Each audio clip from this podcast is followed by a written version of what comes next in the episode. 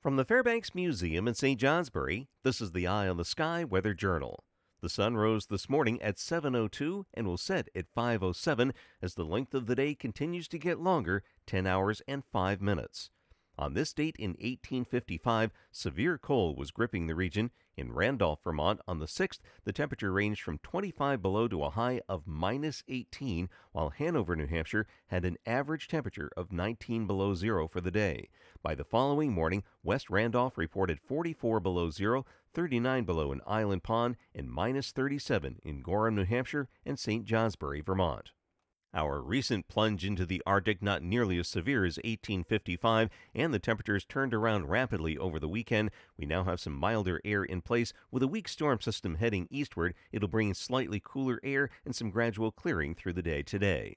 I'm meteorologist Mark Breen with an eye on the sky.